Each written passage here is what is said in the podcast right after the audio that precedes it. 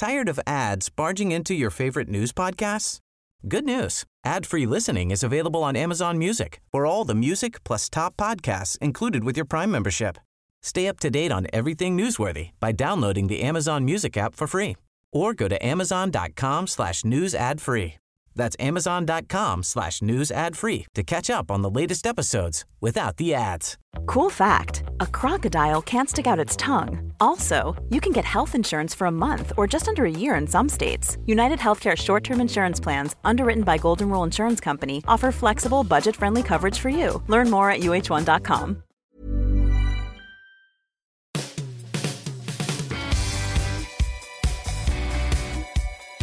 Welcome to the latest edition of the Football Writers Podcast, featuring me, Mike Calvin, Jonathan Northcroft of the Sunday Times, and Anne Marie Batson, the journalist and broadcaster. Ambition comes at a price, financially and professionally. Chelsea have already spent £200 million in the transfer market this summer. It would surprise no one if another 80 million or so is added to the bill before the window closes. With such investment comes expectation. Frank Lampard might be a club legend, but the need for success overwhelms sentiment. He has to produce this season, maybe even win the Premier League title. Liverpool, the champions, are at the bridge on Sunday. People are going to leap to conclusions, aren't they, Johnny? I mean, it's it's a test that Frank Lampard could probably have done without at this stage of the season because, as you say, Mike, that level of spending does raise expectation. And history tells us at Chelsea that when the owner invests in players and when his expectations are high, then the manager is under a lot of pressure to deliver. And it's it's a it, you know Frank Lampard's got a lot of new players to assimilate into his team. He's probably working on structure and combinations. And in that scenario, what you don't want is to be playing a team like Liverpool, who are the benchmark at the moment. They are the the measure for everybody else. Not just in terms of you know the, the, the output in terms of points, obviously, but just their standards, their, their, their kind of intensity, their, their teamwork, and so on. And I think Liverpool on their day could could really show Chelsea up if they're not careful. They'll certainly have to play better than they played against Brighton, and I think we'll come away from that game with a much clearer picture of of what has actually changed, if anything, at Chelsea. You know, are they going to take the next step? Has that two hundred million pounds made a difference, or are they going to be a, a sort of pretty team that's going to give us great moments in the season but not sustain it? And and we'll we'll have a much better idea after that game. Mm, inevitably, because so much of football is sort of melted down into managerial mano a mano stuff, Anne Marie, there'll be a lot of attention focused on Jurgen Klopp's comments about Chelsea's spending. But isn't the reality that the biggest clubs all do so, albeit at different stages of their development? Yeah, that's absolutely right, Mike. And also, we have to bear in mind that Chelsea have come out of a ban they were reliant on the youth team, the academy players to get them through key parts of the season last season. So it's no surprise now that Frank has been given the funds to develop the squad as he sees fit. It's probably the first time actually he can build the squad as to what he wants. So I'm not surprised that Chelsea have gone out and, and done the spending. I'm a little bit surprised though with Klopp though. I didn't expect him to go so early about the spending. Maybe he's genuinely concerned about it, but then he forgets, I guess, that in terms of the squad, you know, for in terms of Chelsea, they you know they had 307 million pound squad play that game against Brighton, whereas against the the win against Leeds for Liverpool, it was 350 million pounds. I saw in the newspaper. So it's a, I do find it a little bit amusing, very much so. And Jonathan mentioned about Chelsea having to play better than what they did against Brighton. I think Liverpool got a real shock, even though they got that win against Leeds. I think that was a real eye opener about where the vulnerability is, and it's definitely at the back. And now that Chelsea have spent a lot of money on improving their attacking force, I think Liverpool need to be a little bit worried about potentially Chelsea being able to fire the ball behind the defensive line, I think. And, you know, so I'm excited for this. I'm really looking forward to this. I feel like this is a potential mm. beef that's going to run for the next few months. I suppose, you know, you, you talked there, Anne-Marie, about Liverpool's defensive issues. What about Chelsea's, Johnny? Do they all stem from Kepa? And are you convinced by Lampard's public profession of faith? You know, teams are definitely targeting that goalkeeper, aren't they? And is he just basically trying to maintain a semblance of transfer value? Well, I mean, Kepa's a kind of fascinating case in point in how Chelsea are run because it looks to me like there's club politics there. You know, this this is a kid that's been recruited for an extraordinary fee on the sort of say, and they, look, first thing it says Chelsea have got a brilliant record of picking up talent, but they've recruited him for an, a, a huge fee, taking a big risk on a player that hadn't really got established in Spain, and successive managers have been asked to play him despite his different problems. That, that that's not just in terms of his performances, but we remember his behaviour during the the Carabao Cup final. But mm. he's had to play, and that tells me that there's pressure from above. And Lampard was playing Willy Caballero last season, which you know, it isn't like playing a, a, kind of, you know, young thrusting number two. That's playing your your kind of guy that's that really is just there as a backup. But playing him instead in, in, in really big games last season. So I know I don't think he he does have tremendous faith in Kepa. Why would you have faith in Kepa? He hasn't done it. His, his he looks vulnerable in all sorts of ways. He's got David De Gea's vulnerabilities without David De Gea's sort of plus points to me. But I don't think it's fair to blame him for all of the, the, the defensive problems. They, they they look very structural to me. Chelsea have had a, a problem since Frank arrived against counterattacks. They seem to commit a lot of players forward. They have a lot of attacking players on the pitch. So when you know even the defenders, it's as if he chooses them with their attacking capabilities in mind you could say, you know, Reece James or Alonso were playing on on on uh, against Brighton, who are both there for what they do, sort of surging forward. Now that's great, brilliant, you know, nice to see. But who's who's guarding the the the, the shop at the back? You know, who's who's protecting Kepa? Um, you add in the fact that perhaps Kante physically has, has has had a couple of years where he's had little injuries and hasn't been at that incredible peak that he was uh, when he won Footballer of the Year. And Jorginho's never been very mobile, so isn't very good at getting around to, to sort of block off counter attacks. And that team that were blitzed by Arsenal um, in, in the cup final, it looked like they had the same structure against Brighton, who really could have scored three or four, and they had better strikers on the pitch. So it's not all Kepa. Kepa's a problem, and there's politics there, but there's far more work to be done. And, and I think Frank's got to think seriously about the structure of that team. Yeah, you know, I concur with that. You know, okay, you, it's all very well saying, well, Chilwell's going to come in, Thiago Silva's got fantastic, fantastic experience. But actually, when you look at that logically, are they going to improve that defence? It's it's a 50 mm. 50 call at the moment. Anne-Marie, uh, you know, we, we spoke about the pressure that Frank Lampard's under, and I suppose it's understandable that given the, the spending that he's pivoting away from that initial faith in youth. Is that understandable? And let's look at a case in point, if we could, please. Uh, Ruben Loftus Cheek, by all common consent, he was really poor at Brighton.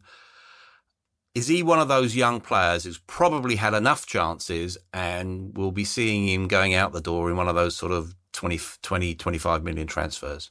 I think it is a little bit understandable that he needs to, Frank Lampard needs to pivot away from youth because the one glaring thing that he needs to sort out is the massive gap between himself and the other teams you know, finishing, you know, 33 point gap, that is a big gap to close down. And I think senior players need to be a part of that to help sort that out for Frank. And I think that's going to be a massive priority for him. And even though he has got these new signings with Timo Werner, Havertz, and, and Thiago Silva, other players have struggled and, and unfortunately Ruben Loftus Cheek falls into into that group and perhaps it's time now that Chelsea do cash in and I appreciate that Loftus Cheek needs time to regain his form and full fitness. But there's also, I think, my personal belief is I think there's a lack of confidence as well because he has been out for so much time. So perhaps maybe a loan move instead will help just build his confidence back up.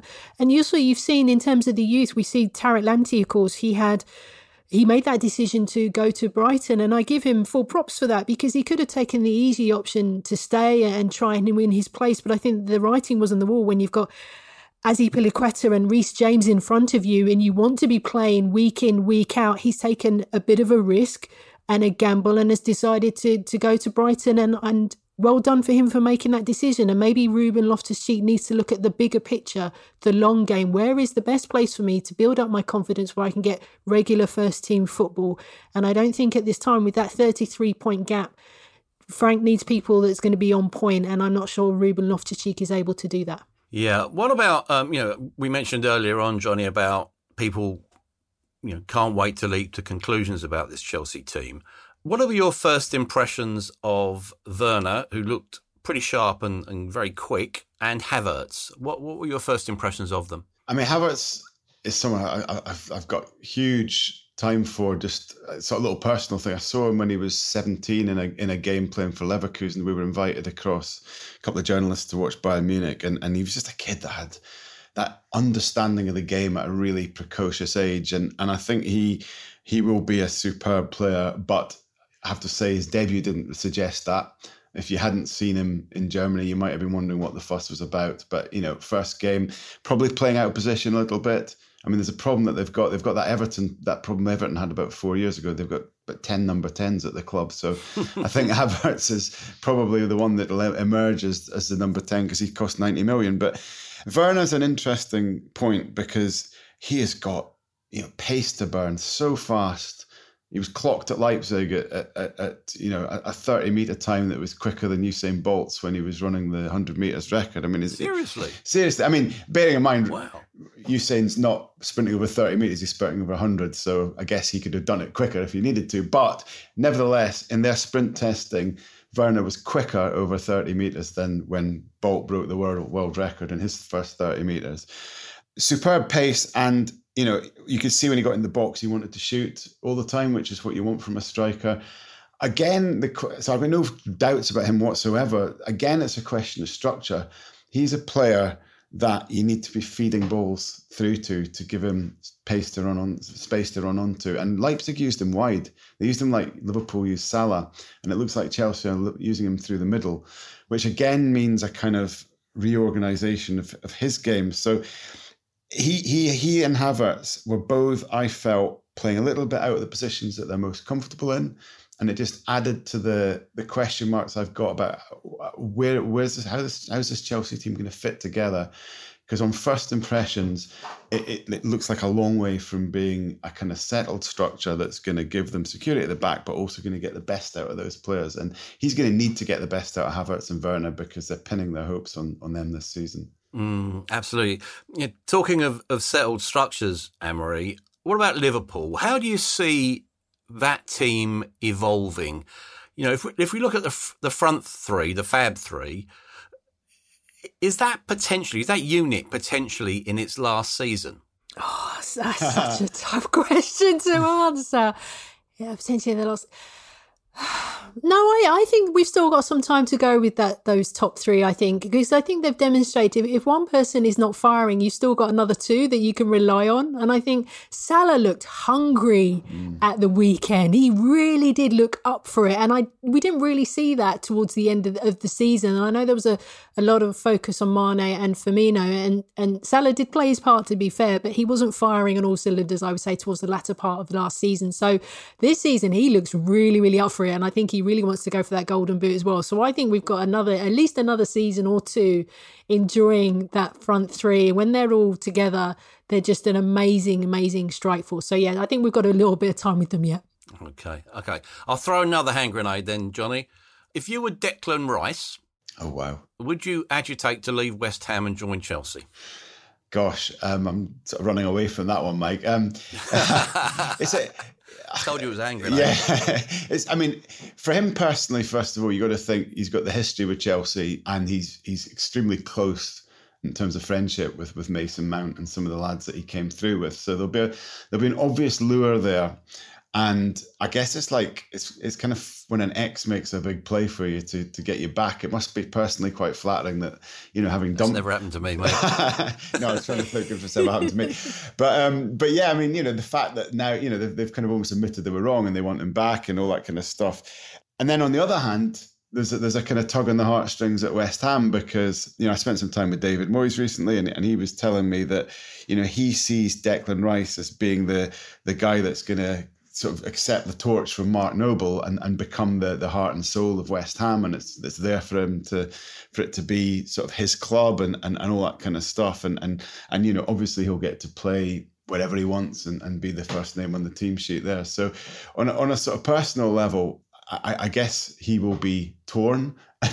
and, you know, he's already faced that kind of thing with Ireland and England in his career. So a lot of decisions at an early age. But I, I, I, I, guess you've got to be very hard headed about it and say that he will not be challenging for trophies at West Ham. It's an enormous opportunity for him to become a legend. That's it's a great club for that.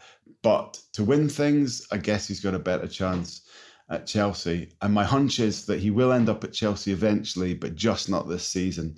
I cannot see West Ham countenancing losing him at the moment, especially not after Diangana's gone. You know, which left Moyes furious and, and and a lot of the players furious in terms of, you know, wanting to keep young talents. I think politically he can't move this year, but I think long term I could see him back at Chelsea to fulfil the sort of greater ambitions. Mm, you you know David very well. Yeah. Um, you know, over uh, down the years. Uh, how did you find him? And you know, you know, I look at it as a you know, as an outsider that there's someone you know who's got great managerial expertise and experience and acumen, probably let down by those higher up the food chain than him. How does a manager of his experience deal with that problem? Or how is he dealing with it? I mean, he's he, you know he was he's experienced now, I suppose. So he's fought those battles before at different places. So I'd, I'd say that he can kind he's got perspective. He can kind of see where they're coming from, the, the owners, in in the sense that you know there's a need this summer to to try and uh, sell players in order to give him some money to, to to spend, and you know I think he would probably be happy to offload one or two of those sort of senior fancy players who maybe haven't quite produced your Yarmolenkos or, or Lanzinis or Andersons, you know, whatever. But there's just there's no interest in them. So the interest has actually been in the younger talent, unfortunately. So, you know, he's got some understanding of that. But I mean, he's impatient, Mike. He's he's he's he's David can see the potential West Ham. He was saying to me it's got the most potential of any club, you know, in, in the Premier League that's unfulfilled and he knows what he wants to do with it. He wants to build something there on along the lines of Everton. He thinks they can be the, the club that hits that gap that in the market that Everton did. And he's got all these ideas for restructuring and doing recruitment in a different way and and and you know building step by step, which is perhaps at odds with what's above him. So I, I guess I'm I'm probably talking around it a little bit, maybe so as uh, just to be sensitive. But I think I think he's. I mean, the, the, other thing I'd have to say is his relationship with David Sullivan's pretty decent, actually, despite maybe what some of the portrayals has, have been. They've both been around the block quite a lot. But I, I, I, what I, what I am pretty sure of is that he will, having lost Diangana, which he didn't want to do, he will be pushing really hard now to get his way on a lot of other things. And that would be James Tarkowski, perhaps, or an experienced defender. And that would certainly be keeping Declan Rice and pushing maybe for some of those things in the background to maybe get West Ham back up to speed in recruitment wise and in other departments. Can I add to that? I mean, he's facing a horrible run. I think this is probably one yeah. of the worst runs, haven't he, Jonathan, for the yeah. next. Well, I think I was looking at it last night. It was like facing six of the last season's top eight in the next six games, including Arsenal and Leicester. That is a nightmare scenario for West Ham. And that that that Newcastle result was a nightmare because you know David's very we talked about that. He's very aware of, of, of that horrendous run and just, you know, saying, God, if we just get through that, then the season starts to open up. But probably probably needed something out of that game against Newcastle. So that was that was horrific, really, that result. Mm, because, you know, if you look at it in the short term, Anne-Marie, Arsenal on Sunday probably is the promise of more pain, isn't it? And it will inevitably, I suppose, summon some memories of Jack Wilshere, who you know, do you agree with me that he's probably going to end up being regarded as one of the great lost talents?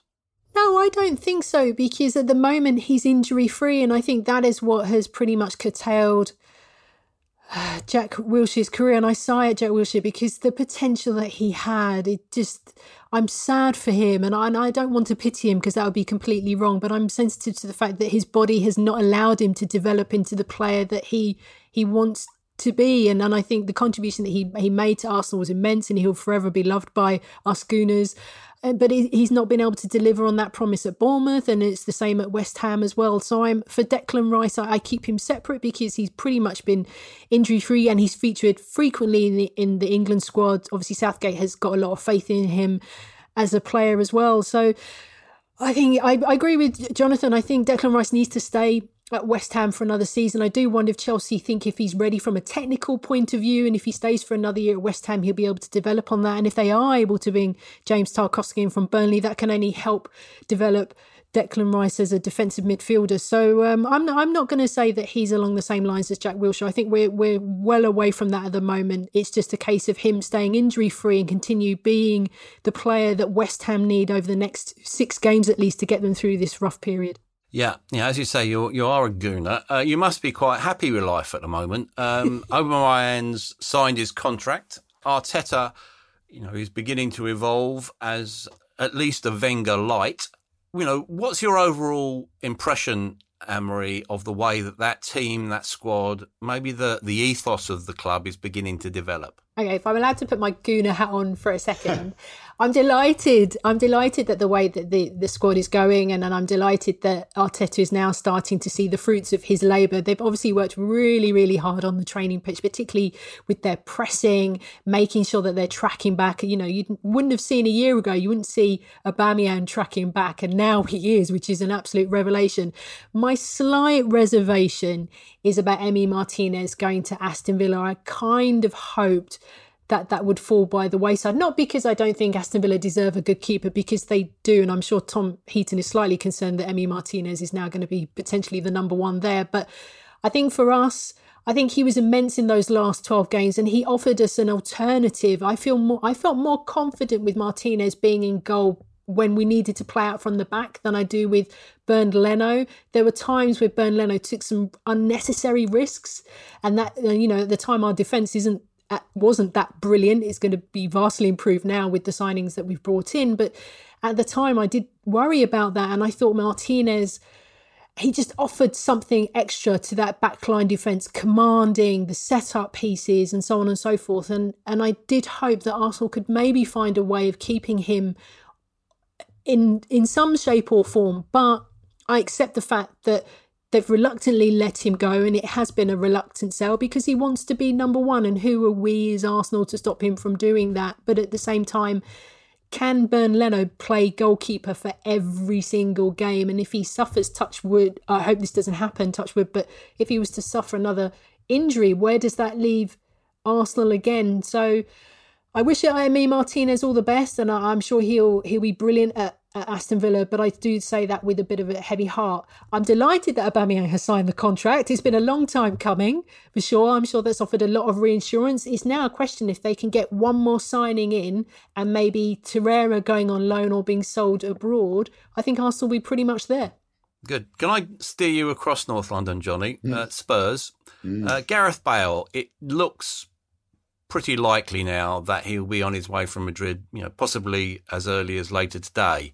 Let's assess the logic of the deal. It looks like, you know, it will be a loan deal, Spurs paying about half his wages, so around about 15 million pounds. Now, he's only 31 and he hasn't got as many miles on the clock as others. You know, he only played 1200 minutes last season, for instance. Why shouldn't Spurs do a deal like this, provided his attitude is right? Yeah, I mean, uh, look at my at my old age. There's a few signings that get you excited, but this is actually one just from a neutral's point of view. I'm I'm quite thrilled about really to see Bale back in the Premier League, but also somewhere that that is kind of spiritually important to him, that's going to inspire him because you know we're talking about one of the best British players in history when when when he's when he's at his best.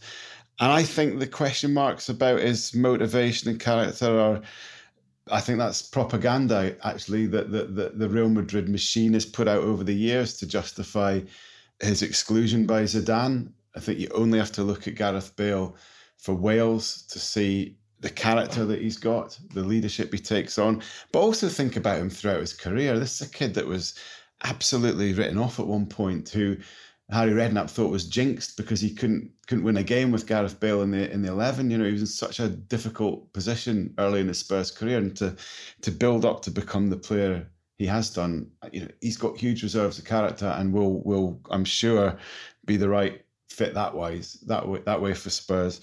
The logic from their point of view, it, it's clear that they're thinking short term now. It's clear, you know, which is what you get with Mourinho. Appointing Mourinho was an was an opportunity, sorry, an attempt to accelerate Spurs towards becoming something that that would win. And the whole, you know, the whole documentary is about here comes the troubleshooter to turn this bunch of, you know, blah blah blah. Jose's going to whip them into shape. That's the all it needed was spaghetti western music. That one, didn't it? oh, yeah, that's exactly right. Yeah, exactly. Um, and Jose, Jose, you know, is is playing exactly that part. He's trying to he's trying to harden them up. He's trying to make them winners. Signing Gareth Bale and perhaps you know being willing to let someone like Dele Alli go, it just shows that uh, you know they let Kyle Walker Peters go, maybe Eric Lamela will go. These are the players they were trying to develop, and they're in a different phase now. Mourinho does tend to deliver at some point and then just leave wreckage behind him. And, and I wonder if that's where we are with Spurs. but for this season, this might be the delivering season. And Gareth Bale gives him a much better chance of delivering, of course. Yeah, like you, I think he's been grossly underestimated, and you're right that he has been a victim of the of the propaganda system in Madrid. You know, having spoken to him there, I've always been impressed by how ground grounded he is, and you know the, the, the work ethic that he does have you know all this stuff about him you know basically being only comfortable when he's over over a wedge shot into a to a, the 15th green is is just nonsense. Dele Anne-Marie again I suppose he can learn from Bale in the way that he's sustained a career right at the top. We've lost the Dele of two seasons ago. Do you think his career does need a jump start? And if so where there's there's talk that he, he would go the other way to Madrid, which you know might be frying pan and fire. I don't know. Do you know what? When I was watching the documentary, I was amazed how softly spoken Dele Alli is. Mm. I expected him to be this kind of loud in your face kind of character and he wasn't at all. He was very quiet. So i mean he, he learned how to cook beans finally in a microwave but apart from that his character he wasn't what i expected at all. And and i remember mike that talk when he was around about 19 20 years old about him going to potentially going to psg I remember that and and all the expectation and the hype that that came with that, and then it, it's kind of well, it's died away now potentially. I think yes, it's um, I think a, a move away from Spurs would be a benefit for him, for sure. I think he could. The potential of Bale now coming to Spurs means there's going to be even more attacking midfielder options available for Mourinho. So I think Dele needs to really think about how he can how he can move his career forward. I don't want to say that he hasn't lived up to expectation yet because he's only 24 years old. And I think we tend to forget that sometimes. He's still a, a, a young person in terms of his career. He's still got time on his side. But the one thing that is on his CV is he wants to be back into the England team. And with the Euros coming up next year, he will need regular football to break back in. And if that means moving away to Real Madrid or to another team that can guarantee him that, then it's a smart move for sure. And it's a chance to revive his talent as well. I, I think it's a bit of a shame that you know from the talk of the in within the documentary i did get the sense that Mourinho wanted to try and work with him and tease that special skill that he brings back to the pitch and it and it hasn't delivered on that front so i think yeah Alli, take a move, 100% take a move. If somebody comes on and gives you a good offer on the table, take it because I think for you, your priority is to get back into the Euro, into the England squad and play for the Euros for next year. Yeah, it's an interesting one because if you look at their their schedule, Johnny, um, John Cross, a friend of this program, uh, put out a, a, tweet today, which, to be honest, took me by surprise, where he actually articulated the fixture schedule that Spurs have got. Forgive me, I'll run through it really quickly. They're playing Lokomotiv Plovdiv tonight in the Europa League. Sunday they've got Southampton in the Prem. Leyton Orient in the League Cup on Tuesday. On Thursday, they've got a European Europa League qualifier. Saturday, they've got Newcastle at home. The following Thursday, a, potentially a Europa League playoff. And then, by the way, on October the 3rd, they've got Manchester United, subject to changing for TV. That's one heck of a schedule. And there's no surprise that an articulate, intelligent footballer like Eric Dier is basically saying, hang on a second You're killing us. Yeah, it, it, it's horrific, and that that illustrates where clubs are. Where you know we've got this truncated season, and none of the money making agencies, i.e., the, the, the, the, leagues, the FAs, the, the international federations, are willing to give ground on fixtures. So, what happens? It gets shunted down the line to the players. You can just play more and you just play all the time. And Spurs are at the very sharp end of that. And, and I think they face the added complication of first of all, Mourinho isn't a manager who likes to have a sort of big squad and rotate a lot. His style's always been to keep it tight, to keep his kind of small band and, and to play them quite a lot. I think Spurs, I mean, I, I spoke to one of the Spurs players recently and, and, and they were saying how, uh, we were asking about lockdown and, and he was saying how hard they'd work. They were on Zoom every day and they were doing, you know, kind of, squad stuff, exercises. So I think mentally they probably didn't get the kind of break and lockdown that, that people might think. So they, they, you know, then they've played the season, had that short break, and, and Mourinho's worked them quite hard ever since they got back. So I think they'll be mentally quite frazzled. Plus they've had that that documentary and all the tension around it, the upheaval at the club, and you know this is off the back of Pochettino and and, and all that happened last year. So I, I, I, think they must be quite tired already, and that's that's worrying going into something like this. And those Plovdiv games aren't games that they can give away lightly. I mean, that, that's the other thing. You know, when I talk about Mourinho delivering, it's more likely to be a Europa League or a cup. So he'll take those cups seriously. These guys will not get a rest, and they're all international players as well. It's it's kind of cruel on them, I think. Not not that some listeners might just think, oh, well, they earn a lot of money, blah, blah, blah. They're still human beings, and I think they're going to be mentally and physically tired. Yeah, I think they do deserve more support, definitely. You know, I mentioned Manchester United at the end of that, uh, Anne-Marie. They start against Palace on Saturday. What expectations do you have for them this season? Do you know what? They surprised me finishing third in the Premier League last season. I didn't I wouldn't have if you'd asked me last year where do you think Manchester United would have finished, I would have said top I would have said either sixth or fifth. I didn't expect them to finish third at, all. So my expectation is that they, they will want to improve on that and finish second or first. But of course, Liverpool and Manchester City will have something to say about that. I think there's been, I, I hope the talk about Jadon Sancho has not been a distraction for Manchester United too much. I think they'll still do what they need to do. They're going to be meeting a team that they've had a, an interesting play against. They'll come into that game against Crystal Palace with some momentum, of course. But also, Crystal Palace will come into that game with a little bit of momentum as well. So, my expectation is I think they're going to go for all cups possible. They're back in the Champions League. They'll want to try and win the Premier League. They'll want to win the League Cup and the FA Cup as well. I think Bruno Fernandes is going to play a massive part this season for them as well. I'm slightly concerned about Marcus Rashford because he's a little bit injury prone at the moment. I'm hoping that they can come up with a plan, plan B when he's not available for them.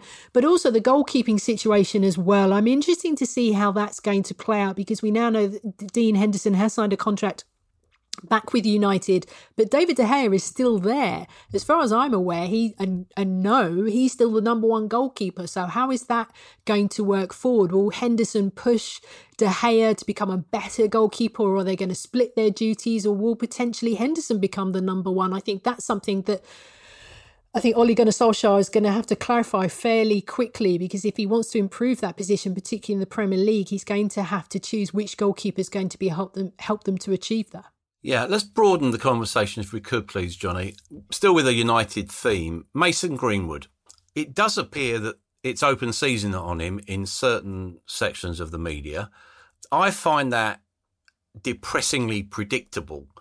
You know, when when we're talking about the instances of you know Raheem Sterling, are we in our trade? Do we have to look hard at our trade and think, what are we trying to do here? What are certain individuals or certain institutions trying to do to young players? Because, you know, frankly, that was so derivative what has happened over mm. the last couple of weeks. It just depresses the life out of me as someone who, mm. you know, as, as, you know, without being over the top, you know, given it's been part of my life. You know, the you know, journalism has been my life. You know. I know, Mike. I mean, you, you know, you use the word derivative there, and I, I share your feelings. I, I feel there's an old fashioned type of journalism that should have died out years ago. And I'm not even sure the public want it anymore. And targeting someone like Mason Greenwood, look, he made a mistake in Iceland And of course, that's a story. You can't. I'm not going to pretend that's not a great story in, in, in kind of you know tabloid terms. Of course, that's a story, but there needs to be perspective. He's an 18 year old, 19 year old kid. The naivety was startling, but would I maybe have done the same in the same position, same opportunity? I, I possibly. I mean, we've all been 19. There needs to be some human kind of understanding, really, of that. So uh, that's not the complaint, but to follow that up, you know, with with let's now it's open season on, on Mason Greenwood is at that age just yeah, it's that old fashioned journalism, and and I don't think the public like it. I really don't. It struck me that if if Fergie was still Manchester United manager, he would have his arm around Mason Greenwood and he'd be saying, "This is what happens when you go away, go away with England. You can't you can't trust the FA. You can't you don't need that in your life, son. You know." And and he'd be he'd he'd, he'd use this as to Man United's advantage, but. Um, I spoken like a true Scot, as I may say so. oh, I know. I used to have to translate Fergie's press conferences for some of the other Sundays, by the way. But um, I feel for I feel for Mason Greenwood. It, it, it's it's a big thing to deal with at that age and he, he's he's having a very very sort of abrupt introduction to being a top footballer in all sorts of ways, and this is part of it. He's got a really good person to protect him and, and help him in Ole Gunnar Solskjaer. And as I say, when you step back from it, you know he's a kid that's made a couple of silly mistakes, but they aren't they aren't great big issues for me in terms of his football, his, his actual character. It just tells me that he's young and a bit he's a bit silly at the moment. Mm, what's your view on it, Anne-Marie? I don't know why. I fail to see why this is in the public interest. I'm, I'm still. I don't. I, I work within the industry as well, and I don't understand why would the public be interested in this type of story. And and I'm speculating, but I suspect someone's approached the newspaper and go, "Oh, I've got this video of Mason Greenwood doing something really wrong," and and someone's gone, "Okay, let's run it as a story." I'd love for someone to go, actually, we're not going to run it as a story. It's not in the public interest. It's not going to help us sell papers. It's not worth our time and just and leave it alone. I didn't I didn't understand why they needed to run the story in the first place. And as you mentioned, Mike, in the past we've had stories about Jack Grealish and, and Berahino and Rani, Raheem Sterling. These are minor, minor scandals, minor scandals, if you like, that really have no interest to me and to the wider public. So I agree with what Jonathan is saying. And it takes a lot to own up to your mistakes. We've all been there, you know. I have no doubt my parents, if I'd done it, would have torn a strip off me anyway. Mm. And then to get it in the newspapers and social media and on TV and on radio, that's a lot to take on board for an 18 year old. I know he's a he's legally he's an adult, but that's still a lot for anybody to take on board, even in the public eye. So I think it's I think Jonathan's right. It's like old school journalism should have died a death a long time ago. And I'm hoping now well, I say I hope now, I want now newspapers not to run stories like this anymore because it's it's just not the way things should be done going forward. Yeah, I wish uh, I had your faith in, in that actually happening. To be honest, um, you you mentioned um, uh, Jack Grealish there, uh, Anne Marie. What's your view on him signing that new five year deal at Villa? Don't want to be too uncharitable here. Was that simply because he didn't get a better offer elsewhere? Potentially, yes. And I think his heart is Villa. He's Villa through and through. You cut him in half, he, he bleeds Villa. And I think he loves that club. He's been with that club for a long time. And I, I read also an interview that he gave that he spoke to, he obviously spoke to Dean Smith and he had a FaceTime with the owner, but he was also Christian Purslow, who is to me coming across as somebody who's got a very big vision about where he wants to take Aston Villa. I spoke to Anita Asante the other day, who's just joined Aston Villa Women, and she sat down and had a conversation with Christian Purslow, and he sold her this amazing idea about uh, where he wants to take the club. And I think they've got big plans for Villa. They deserve to be or to remain in the Premier League. They've got fantastic supporters up there. And I think for him, he wants to help them achieve what they want to achieve. And I think, to be honest, the interest in Manchester United probably did wane away. I think the minute talk started about Jadon Sancho, for me, Jack Grealish, he works hard, he's dedicated, he's got a natural ability. Yes, he's been overhyped at times, which player hasn't nowadays? But I think for me, it's the right call, it's the place he wants to be. Yeah. What about Burnley? We talk about you know people with vision. Sean Dyche had a, a, a fundamental vision for that club, which he's actually fulfilled. They start at Leicester. Is this going to be another defiant season, or are you picking up the indications, Johnny, that the Dyche era might be winding down? Yeah, um, it does look like an end game, but it might be a long, slow end game. Actually, he's where can he take Burnley? You know, uh, he he he's what did he do? Finish sixth, seventh again, which would be uh, unbelievable. But they've sort of done that before. There is a ceiling there. I actually understand where the owners are coming from, where the, the executives are coming from, because why would they, they? You know, that's a club that was on the brink, what twenty years ago. Why would they want to? to kind of take all those risks and gambles in terms of of signing older, more experienced players on big wages. So I, I just think there's a natural kind of end to it in sight. You hear quite a few things about Sean and, and clubs that are interested in him. I mean, that's been around for a couple of years, but I think maybe there's there's a couple I've heard of that are, are more sort of firm than than before. And I, think that will end when the the vacancy is there and someone goes in and gets Sean Dyche and there'll be a new era for Burnley. But one thing I'd say is that group of players, you got to, it isn't all Sean Dyche. That group of players is incredibly unified and strong and it's got great characters like so Ben Ben Mee and, and Ashley Barnes and, and, and so on. And they they they they will survive a lot of stuff. They've survived all the politics already. And I've got sort of trust in them that, that whatever happens at the top, they'll they'll they'll sort of battle through. Defiant, Mike, you're right. They'll they'll they'll they'll defy things and be all right this season. What even if Sean does end up going? Yeah. Now now we spent today talking about huge sums of money, millions upon millions being spent at the highest level of the game. Macclesfield went bust yesterday for the sake of half a million pounds, loose change. Uh, Southend have six weeks to repay their debts, or they could suffer a similar fate. Fans have lost their club, and football is facing a nuclear winter. More clubs are under threat. The question is what can be done to ensure a sustainable future? There are no simple answers. But, Anne-Marie, what would you like to see happen in the next couple of months or even over the next three to five years? I had a long think about this uh, the other last night, and I was thinking a few things. You need to sort out the rules and methods of association when it comes to the EFL. I think you also need to sort out the new owners test, or is it still called the fit and proper persons test? I get confused now what they call it, but you need to think of, sort that out for sure. Also, stop thinking about your own vested interests.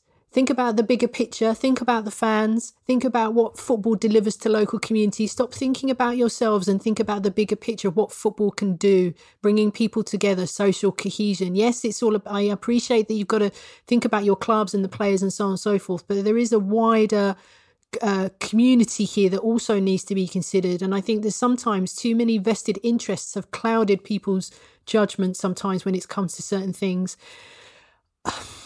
I also think there needs to be a little bit of greater control about cost and about spend. Clearly, some teams have spent beyond their means, and, and we're seeing that now. And Macclesfield is not the first. It's not well.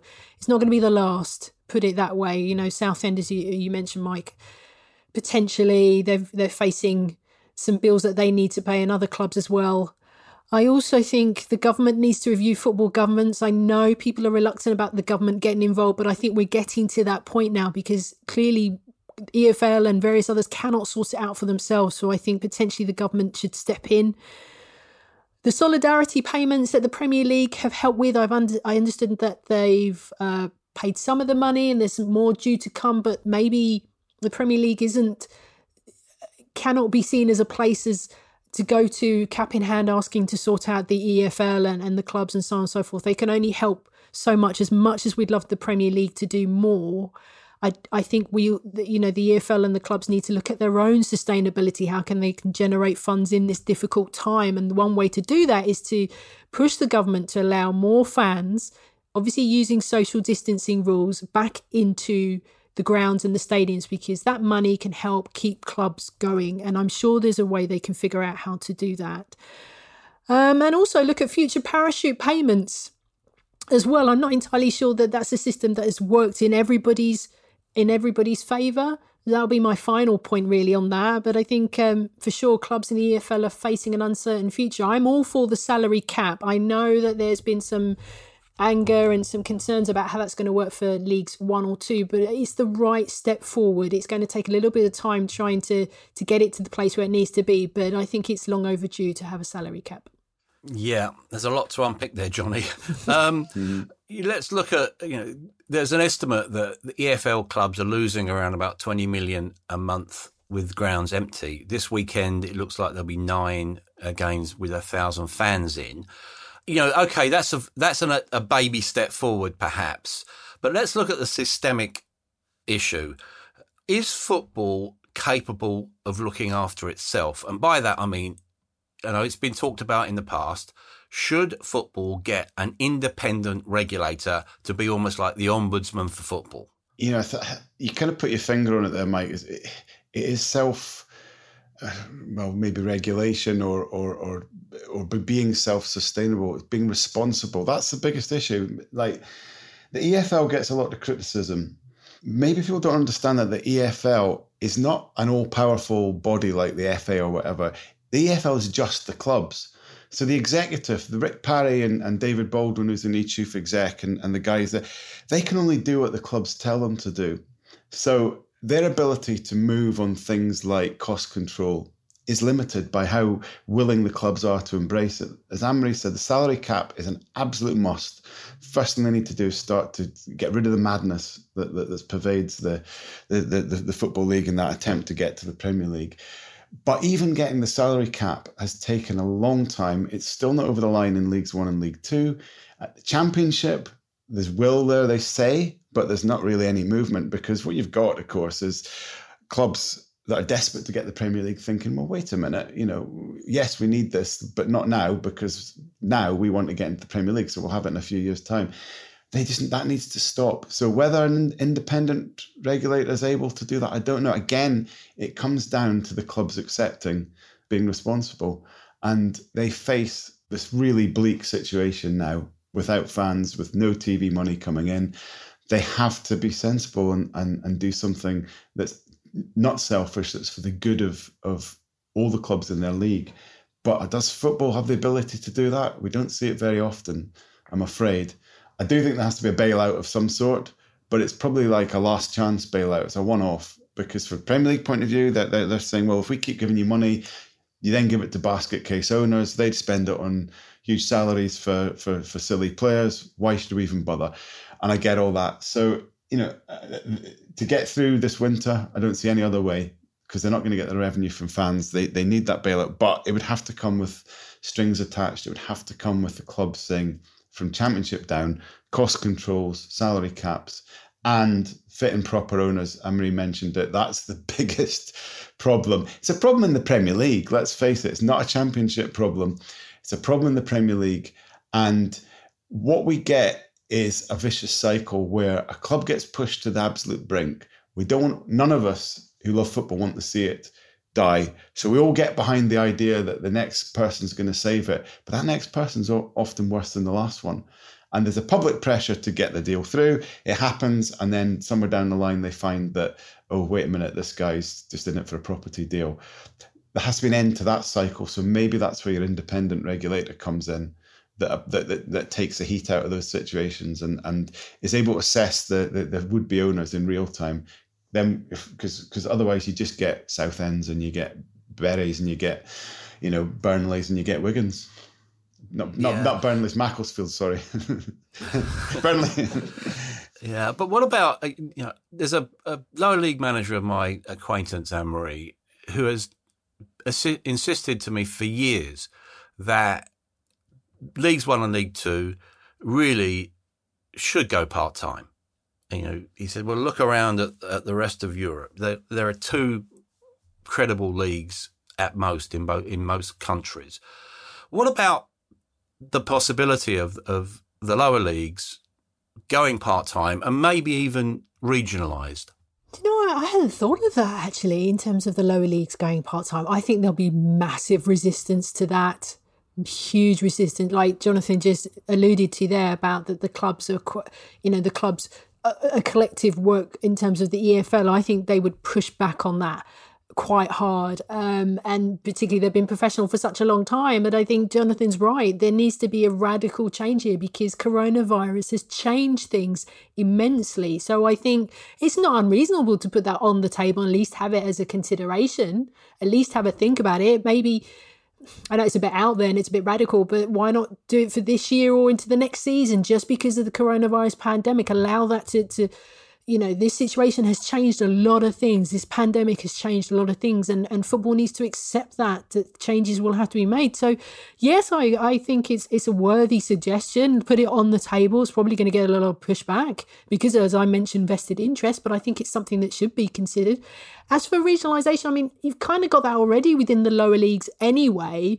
The problem is, though, I think for them is getting people through the door. And I know from what I read, um, Brian Barwick has written to the government on behalf of the National League because they rely on live attendance for their clubs. And of course, the announcement came yesterday that some clubs within the EFL will be having at least a thousand fans through the door. Why not do that for the National League? If anything, it's easier to do it for the National League because a lot of the grounds are, are outside anyway, if that makes sense. And you can space people out so they can watch the games. And I think for the National League, they will need fans through the door because, as I mentioned, the main source of their income is gate receipts. Mm. Well, I'm hearing that some National League clubs are now offering more money than Football League clubs, and you're getting, you know, seasoned players who've played as high as the Championship turning up in the National League just from a, you know, financial standpoint. Uh, Johnny, just a, a, final look at this. What about the fan run model? You know, I went to see uh, Bury AFC uh, in their first home game a couple of weeks ago. AF, AFC Wimbledon, you know, they've got their new stadium on the on the blocks. Is that a viable model? Oh, I'd, I'd love to see something like that. I mean, I think I think the kind of German model of uh, yeah, I don't know, fifty one percent public or fan ownership would, would be amazing. But I come back to the the, the the fact that it's the clubs that control this. You'd have to have a whole lot of owners almost voting themselves out of business, and I can't see that happening. I'm afraid, Mike. I, I like the idea but it would maybe require this independent regulator or, or, or you know a, a, a, kind of agency coming in to save the clubs and then imposing new rules because I cannot see the existing owners and so on voting for something like that. But what we do need, what the fan model gives you, is people trying to run clubs for the long term and for the good of what the club is and represents, and not just a short term personal financial gain. And that's you know what we've been talking about here is what we need at football league level. Yeah, well, as I mentioned, I spent one Saturday at uh, Bury watching the Phoenix Club. I, I, spent last Saturday at Accrington Stanley, which is run by Andy Holt, who's warned repeatedly that a financial reckoning is upon us. What's happening around those clubs in the cradle of the professional game in the Northwest is a social and sporting scandal. Two clubs gone, more to come. I fear so. And it could be your club next. Football clubs matter. They represent communities, hopes, and dreams, and they must be protected soon. Thanks to Johnny and Anne Marie for their thoughts and insights and opinions. And as ever, thanks to you for joining us here on the Football Writers Podcast.